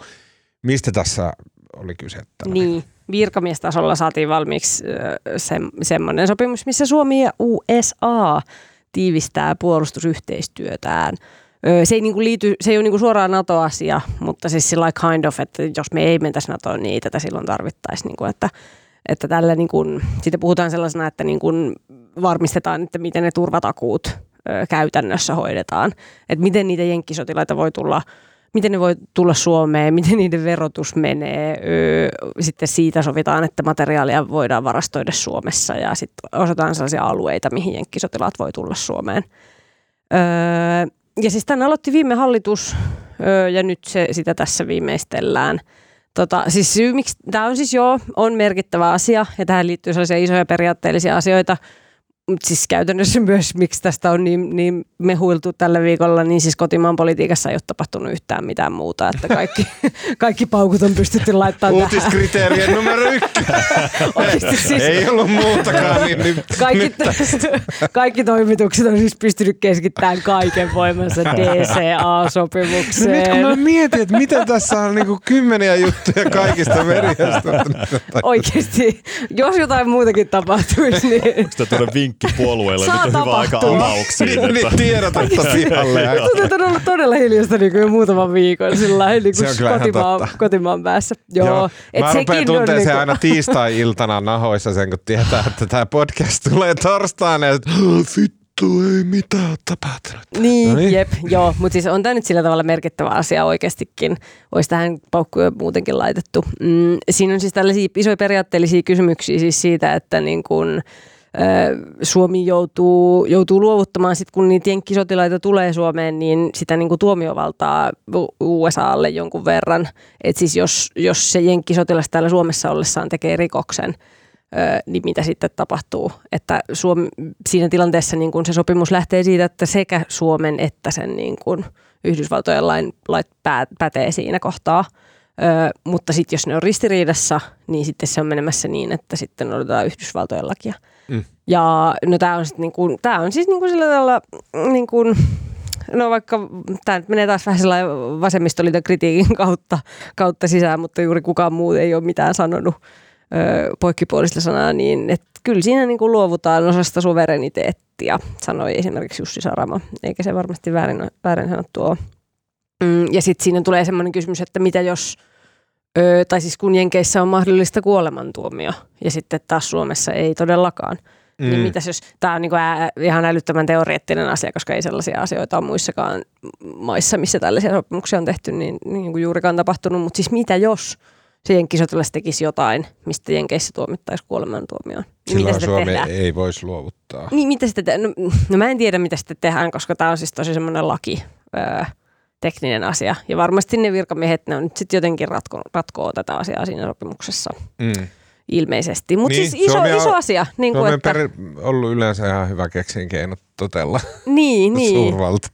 niin, mutta siis se iso asia tässä on se, niin kuin, että et, et kyllä tässä sillä tavalla niin kuin pi- pitää miettiä niitä riskejä Mm. myös, mitä tähän liittyy. Ja ei hirveästi, niin kuin, mä esimerkiksi haastattelin siis noita pressaehdokkaita, neljä suosittuja pressaehdokkaita, niin kyllä ne oli toisaalta kaikki sillä että tämä on hyvä asia ja ei kauheasti mitään riskejä. Ja Mm. Pekka Haavisto sanoi, että jos, jos, jos jotain tapahtuisi, niin näistä sopimuksista pääsee aina pois. Mä, mä haluan kyllä nyt tässä sanoa, kun Timo näin läksytti minua hyvin tästä Amerikka-rakkaudesta, että tota, niin kuin se, että jos mä luin näitä uutisia, että aa, joku tämmöinen teoreettinen, että jos joku jenkkisotilas jossain Rovaniemellä kännipäässä jotain sekoilee, niin sitten hänet tuomitaan Jenkeissä eikä tota, mm, Suomessa, mm, jos Ar- Amerikka näin haluaa tai vaatii. Tai, tai Tai jos se ei ole mikään just semmoinen iso, jos se, jos se sekoilukännissä ei, ei tarkoita, siis jos se on joku tyyli jonkun tappaminen, niin sitten Suomi voi pyytää, että hei. Kyllä, mutta että tässä meille. annetaan Amerikalle niin kuin periaatteessa etuajo-oikeus mm. oman maansa kansalaisiin. Ja sitten mä sen luin ja sitten oli silleen, että no joo, okei, että no vaikka siis tiedostan tietenkin sotilaat juopottelee jossain, niin kaiken näköistä voi tapahtua, mutta että on tässä niin riski, mutta ei se kuulostanut hirveän silleen merkittävältä. Mutta sitten taas, jos en tiedä, jos niin kuin, aika pieni on se lista maita, joiden sotilaat mä olisin valmis hyväksymään. Sille, totta kai ne saa olla täällä ja jos täällä jotain tekee, niin ei täällä joudu tuomiolle. Ehkä se just on, että Ruotsin ja tota, Norjan ja Amerikan sotilaat hyväksyy ei sitten ketään muuta. Mm. Että kyllä se tuntuisi aika mahdottomalta ajatukselta, mutta tässä se nyt vaan Niin. menee läpi tosta, tosta Niin, noin vaan. niin, en mä tiedä. Mut, No, niin. niin. Tää, mä, mä nyt, mä en tästä, enhän asiasta mitään tiedä, mutta mä oon nyt Nyt viime, aikoina, viime, viime aikoina Twitterissä aikaa, aikaa viettäneen ja huomannut, että ei se haittaa. Niin. se, se pidä antaa estää. estää. Mutta mut siis miten menee tuomiovalta, siis jos on vaikka suomalaisia rauhanturvaajia, sanotaan vaikka Mm. Chadissa, niin, ja ne törttöilee siellä kännissä, ää, niin ei ne varmaan paikalliseen tuomioistuimeen kaikissa tapauksissa mene, vai meneekö? Erittäin Ei hyvä varmaan. kysymys. No en tiedä, mutta ei varmaan. Ja siis kyllä ilmeisesti diplomaateilla on kyllä kans niinku tällaisia kaikkea. Niin, Tämä vertautuu joo. sellaiseen. Joo. Mutta Niinku- en tiedä, jos päissään sekoilet rauhanturvaajana jossain, niin kyllähän sä siitä kuriin joudut. Mut siis Kuripeton menettely on yleensä armeijan sisällä, niin, niin kyllä. Et, et, Mm. et kuinka, ähm, kuinka helposti sitten lähetettäisiin, jos olisi niin, että ne- no, paikalliset lait pätee ja Niin, Mm. tota, niin, jos sen kääntää toisinpäin, että jos suomalaisia Niin. niin. sotilaita pitäisi lähettää jonnekin sitten niiden tuomittavaksi Mm, siellä. erittäin niin se on kiinnostavaa. Hyvä kysymys.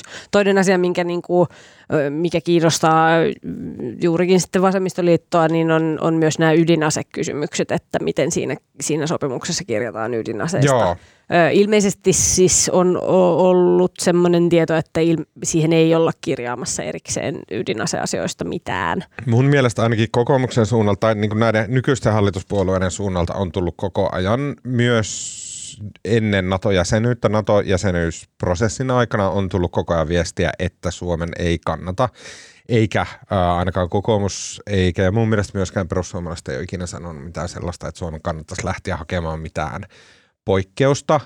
Ja sitten taas, mä en muista opposi- nykyisistä oppositiopuolueista muuta kuin vasemmistoliitto, joka on varmasti sanonut, että Suomen pitää hakea poikkeus.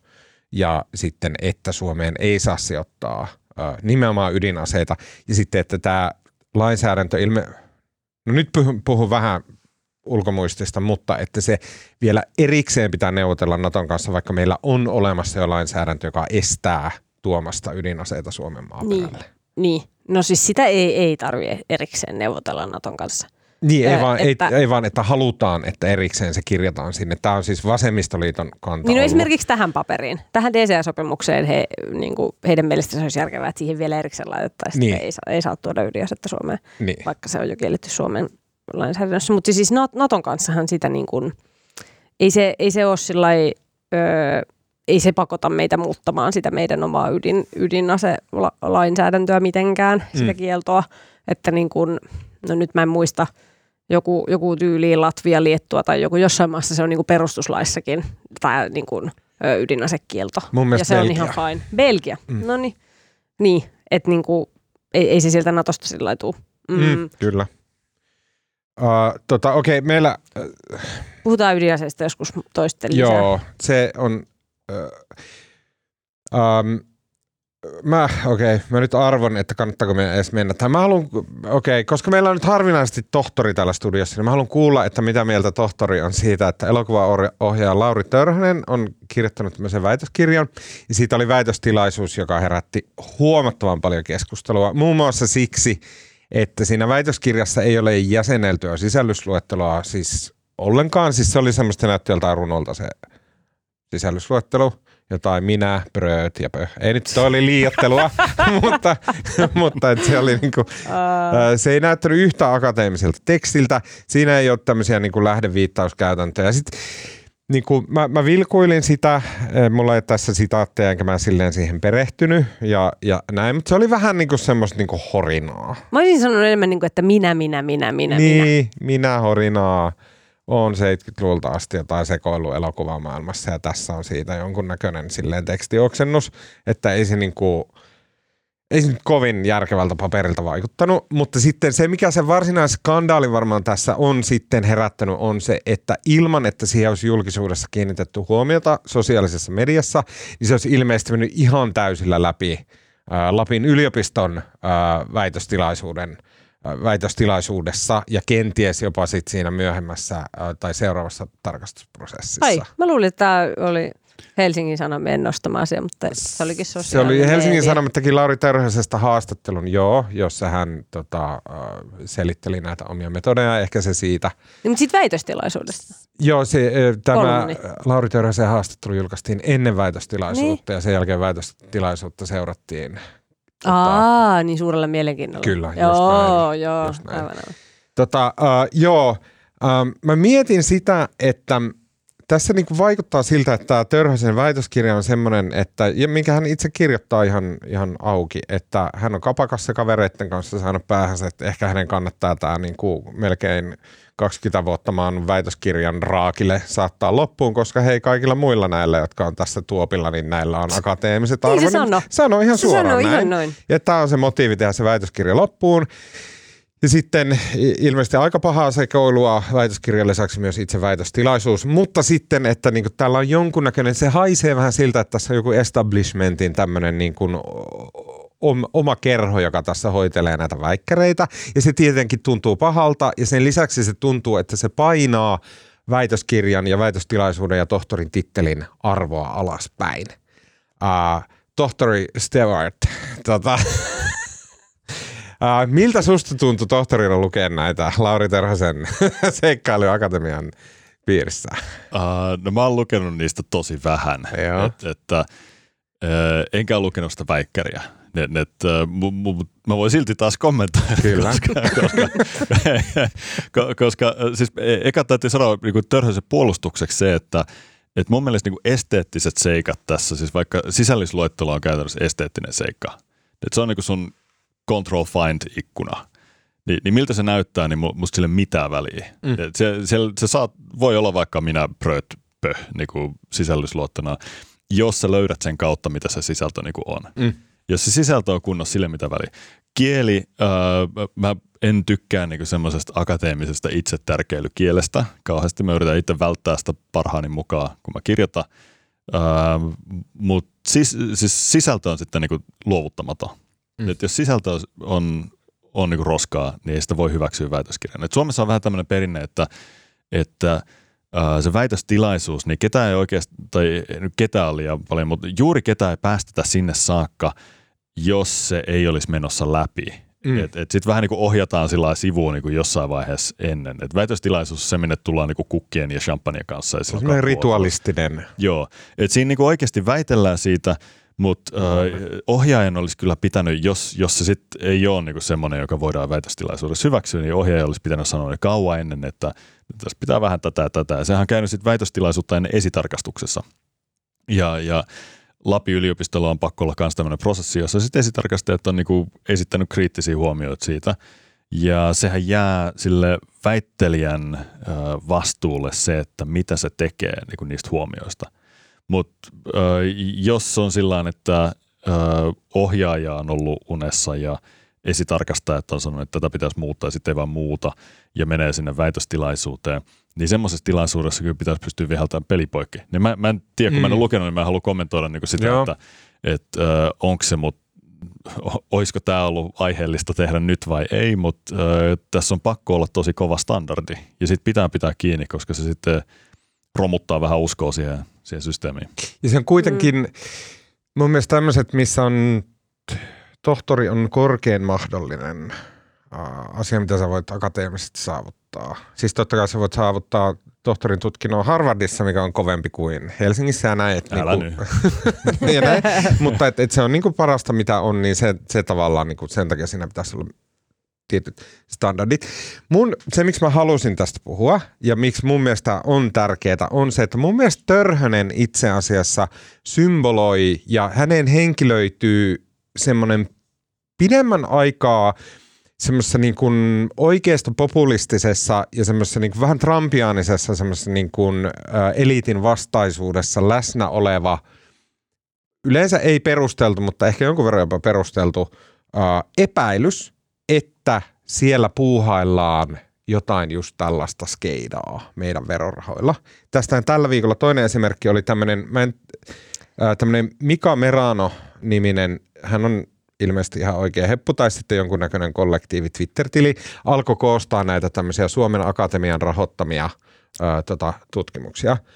Ja se oli toso, tosi provosoiva se ää, tota, hänen Twitterin postaavansa ää, koosteketju, koska siinä oli, siinä oli tutkimus, sen otsikko ja sitten hintalappu. Ja sitten kun niitä luki peräperään, niin se oli vähän silleen, että aa, okei, okay, what? Ja se kuulosti tältä. Mm, julkitehdyn ulosteen politiikka kaupunkikuvassa, taiteessa ja bioetiikassa on siis tutkimuksen nimi. Hinta 254 465 euroa. Afroeurooppalaisen liikkuvuuden poetiikka ranskankielisessä afrikkalaisessa kirjallisuudessa. Hinta 438 874 euroa ää, tota, keho poliittisena sanastona, teot ja tapahtumat poliittisena ilmaisuna, hinta 254 800 euroa. Sukupuolten ajallinen moniulotteisuus itäisen Afrikan historiassa, suullinen muistitieto, eletty ja peritty menneisyys sekä syvän menneisyyden jäljet kielessä, hinta 407 832 euroa.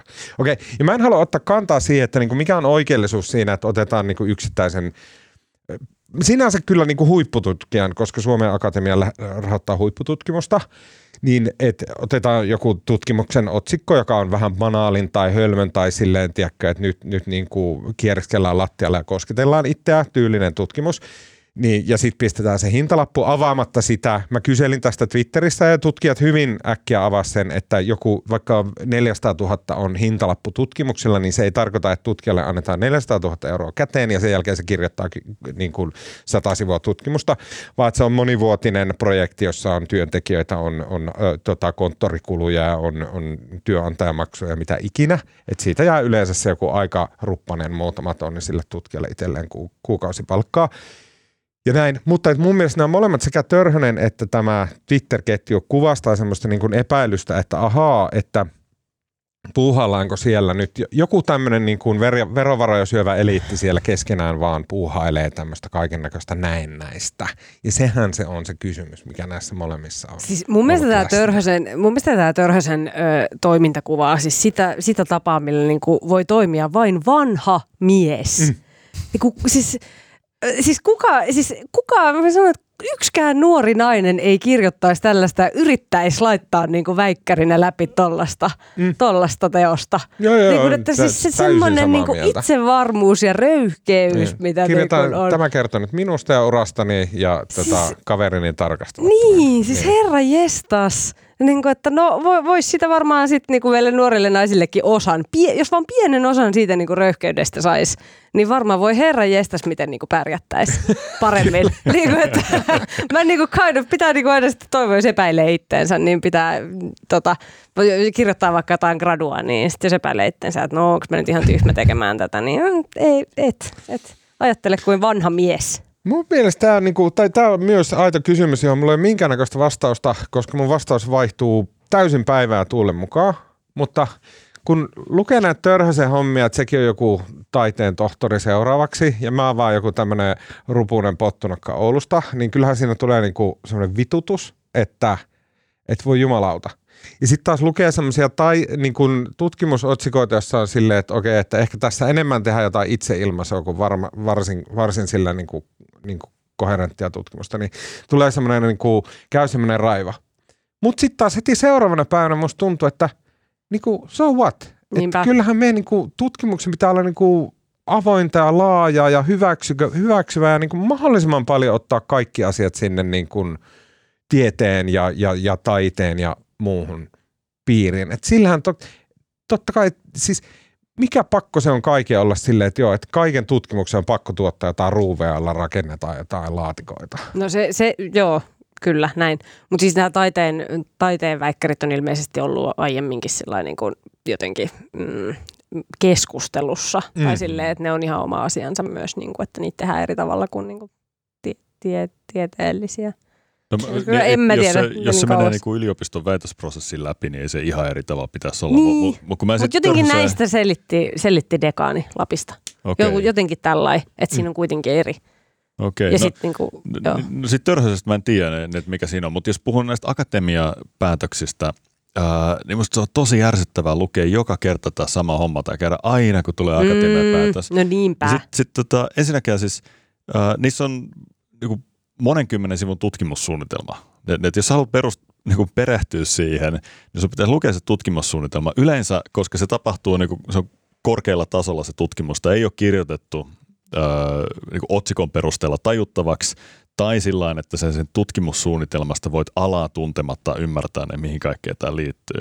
Ni, niin noista sun otsikoista tulee mieleen, että afroeurooppalainen liikkuvuus on itse asiassa tämmöinen aihe, mikä on niin kuin puhuttanut aika paljonkin, ehkä, mm. ehkä ihan tota, muuallakin maailmassa. Kyllä, um, kuumaa kamaa. Joo, siis ne, ne, nämä on, uh, ne sijoittuu uh, omille aloillensa, ne haut on tosi kilpailtuja, niin he joutuu tekemään, siis pelkkää se hakemuksia joutuu tekemään tosi paljon duunia.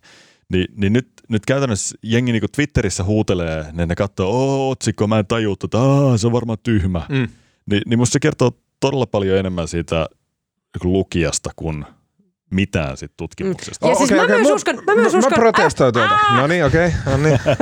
Mä silti mä uskon, että, mä uskon niin. että suurin osa suomalaisista myös ymmärtää tämän. Ja se Twitter-huutelijoiden joukko on oikeasti tosi pieni. Kyllä. Ne, on, ketkä ei joo, kyllä. Mutta kyllä mä protestoin, niin koska ei, siis me toimitteessa oli pitkään, tosi pitkään, vuosikymmeniä säilyi se jengi, joka oli silleen, että no hei vittu lukekaa se juttu, älkää pelkää otsikkoa, kun otsikot oli revitteleviä ja tämmöisiä, sitten toimittaja syytettiin. Mutta kyllähän se on nyt kääntynyt silleen, että ei me voida väistää meidän vastuuta siinä, että, että jos meidän otsikko on joku, että hähää, tällainen sirkustemppu tapahtui ja sitten, niin kuin, sitten tapahtui tällaista ja näin. Kyllä meidän täytyy kantaa se vastuu siitä, no, eikä me voi olla sille mikä, vastuu, mikä vastuu on jollain tutkijalla, joka hakee rahoitusta? Niin miksi se pitäisi olla vastuu ei, ei, sen mä en, mä en, otsikon ei, mä en väitä, että sillä niin tutkijalla välttämättä, ihmiselle. mutta siinä on ehkä ympärillä kuitenkin se yliopistoyhteisö ja sitten se, joka niin kuin, yrittää mulle ruvata kirkkain silmin väittää, että suomalainen tutkimuskenttä ei tuota niin kuin paskaa kieltä, niin ei ole lukenut niitä eikä ole katsonut niitä tutkimuksia ja sitä niin kuin pseudomumbojumboa, jota sinne tungetaan. Ja se jopa jollain niin kuin humanistisilla aloilla, se kuuluu siihen vähän, että sä niin kuin kirjoitat sitä käsittämätöntä kieltä, se kuuluu siihen eetokseen. Mäkin olen vanha humanisti ja lukenut tota, oli yliopiston humanistisessa tiedekunnassa kaiken näköistä jännää ja tälleen. Siis et, et, kyllä se niin kun eetos myös siellä täytyisi olla semmoinen, että sun tutkimuksen, varsinkin huippututkimuksen, jos ajatellaan, että Suomen Akatemia ilmeisesti edelleen edustaa sitä niin parasta, mitä meiltä löytyy, niin kyllähän sen täytyy pystyä kommunikoimaan se tutkimuksensa sille, että kuka tahansa alaähtäriläinen isäntä Joo, kyllä, sen. kohti, kyllä. Siis tuloksissa vai rahoitushakemuksessa? Niin, ei, ei rahoitushakemus Otsikossa ja kuvauksessa. Ja siinä, että miten se niin kuin valjastetaan se tutk- mitä sieltä tulee ulos, mitä se, niin kuin, että se näyttää järkevältä, kun Va- puhutaan huippututkimuksesta. Mutta valmiina. Ei vaan sitten kun lähdetään, sitten kun saadaan rahat ja siitä nyt, pistetään tiedotteet pihalle. Tässä on nyt niinku omenat ja appelsiinit tässä, että kun sä kirjoitat otsikon, Hesaris, Mm. niin, niin se on, kelle se on? Niin, kenelle vaan. Kenelle vaan, mutta Mm. mut kun tutkija öö, tekee tutkimuksen, niin kenelle se on?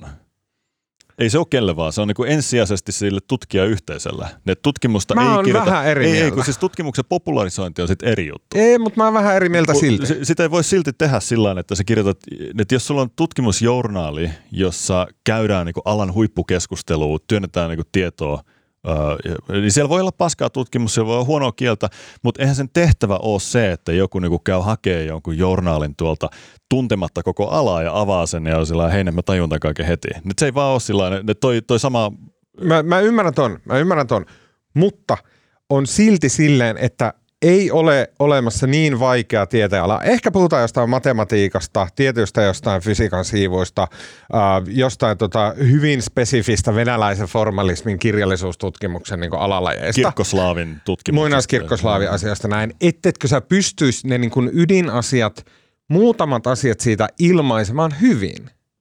Sillä tavalla, että se on hyvää suomen kieltä, se on hyvää englannin kieltä, se on hyvää sille, se on ymmärrettävää ja järkevää. Ja sit sä pystyt sukeltaa sinne, että mikä se on se tieteellinen ää, niin kuin tapa puhua ja terminologia ja muuta. Mutta kyllä sun täytyy kyetä ilmaisemaan se asia sillä tavalla, että se vaikuta ihan Mutta onko tämä se ongelma?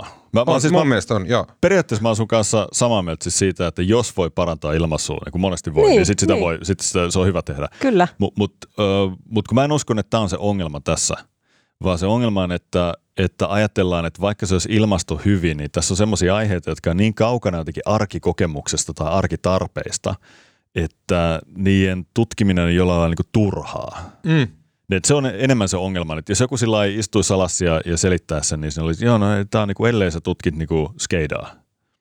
Ja musta oli, musta oli hyvä Joo, mutta siitähän hyvä, tässä ei tavallaan kyse, koska kukaan ei lukenut niitä itse tutkimussuunnitelmia.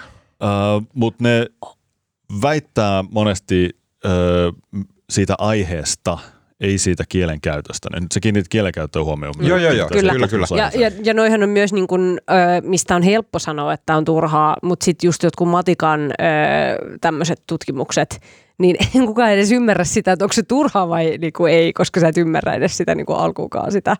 Ö, Joo, kyllä. Sen takia mä, mun mielestä ongelma ei ole siinä substanssissa. Sitä on vaikea ymmärtää. Esimerkiksi just joku kirja, runouden tutkimus tuntuu aivan typerältä, jos yhtään mietit, että mitä siellä on. Mutta esimerkiksi mun mielestä se on aivan älyttömän tärkeää. Runouden tutkimuksesta tulee tosi monia tapoja ajatella tekstiä, niin kuin tulkita, laittaa kehikkoja, mitä sanat tekee meille, bla bla bla. Aivan mielettömän tärkeää. Kaikkialla taide, taiteessa me voidaan ottaa semmoinen niin kuin rimpsu takaisinpäin, että se isot ajatukset, jotka me nyt otetaan itsestäänselvyytenä, ne tulee kirjallisuuden ja runouden tutkimuksesta. Näin. Mutta ei normaali ihmiset tämmöisiä voi miettiä, eikä me voida olettaa, että kuka tahansa pösille katsoo iltapäivälehen juttua ja ymmärtää tämmöiset hienoudet. Mutta että jos sä oot huippututkija, sä oot yksi Suomen keskeisiä ihmisiä jollain alalla, sä oot kiistatta aivan uskomattoman älykäs ja sulle annetaan sitten julkinen rahoitus, jotta sä pääset tekemään tätä sun mieletöntä työtä, niin yksi osa, missä esimerkiksi sun opinahjo voi tukea sua, on se, että sä saat siitä julkiseen julkisuuteen päin sä saat jotain järkevää siitä sun duunista ulos ilmaistua. Mun mielestä se on se pointti. Okei. No niin. No, no, no siis, ei- Mä en anna teidän vaihtaa vastaan. Mä lopetan tämän keskustelun tähän. Okei. Okay. Äh, tota, kun ähm, soitatte hyvälle ystävälle elokuvaohjaaja Lauri Törhöselle ja olette silleen, että lähetäkö Visselle ja mietitään mullekin tohtori Arvo, niin tota, sitten siellä kuppilassa muiden teatteritaiteen maistereiden ja tulevien tohtoreiden kanssa mietitte. Ää, tota, otatte ää, A-olutta juona näissä piireissä, näin mä oletan. Ää, tota, ja sitten ehkä rupeatte siinä muutaman jälkeen naapuripöytään ää, ää, kertomaan juttuja, niin mistä kerrotte, Anni? Mm, Oletteko kattonut Amazing Gracea? En. Suomalaista versiota. Niin, siitä uutta. Skandaaliohjelmaa. Pörrätään Niin. maapallo kuoliaaksi, Joo, paheksun. no ei se nyt ihan hirveästi ole. On se nyt vähän pörrätty, mutta ei nyt ihan kauheasti. Mutta siis se on, siis mä en hirveästi katso niin näitä suomi mutta tota, nyt mä oon siihen koukussa Oho. suorastaan. Onko Se hyvä? on ihan kauhean hauska. Joo, siis kaikista paras on siis Markus Grönholm ja tota, ö, toi, ö, toi tota, Timo. Joo, ai onko se Niin, Timo? Up in the, up in the ass of Timo. Ei! On, on. Ja, Onko joo, joo, Timo joo. siellä? Ja ne heitti kuule siitä vitsinkin. Wow. joo, joo, ja sitten ne oli jossain, missähän ne nyt oli? Oliko ne fi- Filippiineillä vai jossain? Niillä tuli vastaan fanikin siellä tehtävässä ja ne sai Wow. jotain nimmareita. Ja, Okei, ja muutamalle ne on siis- kuulijalle googlatkaa Up in the Ass of Timo, niin asia selviää. Joo, no ei ole varmaan kauhean monta. ei ole kauhean monta kuulee oikeasti. Ne Saanko on paras tähän pari väliin? Mä oon siinä. tavannut Markus Grönholmin. Mä kävin haastattelemassa joskus häntä Ihanaa. hänen kotona. Ja hän on edelleen mun journalistisen uran mukavin ihminen, ketä mä oon ikinä tavannut. Niin, Niin no siis se kiva vaikuttaa äijä. tosi kivalta siinä Joo. ohjelmassakin. Joo, ne on tosi hauskoi. Sitten siinä on, no siinä on tosi paljon, siinä on niin mun mielestä aika hyvä kästi. Ja, Öö, hyvä. niin tota, kannattaa katsoa ihan Joo. suomalaista reality-televisiota. Kova, televisiota. kova suositus, kiitos.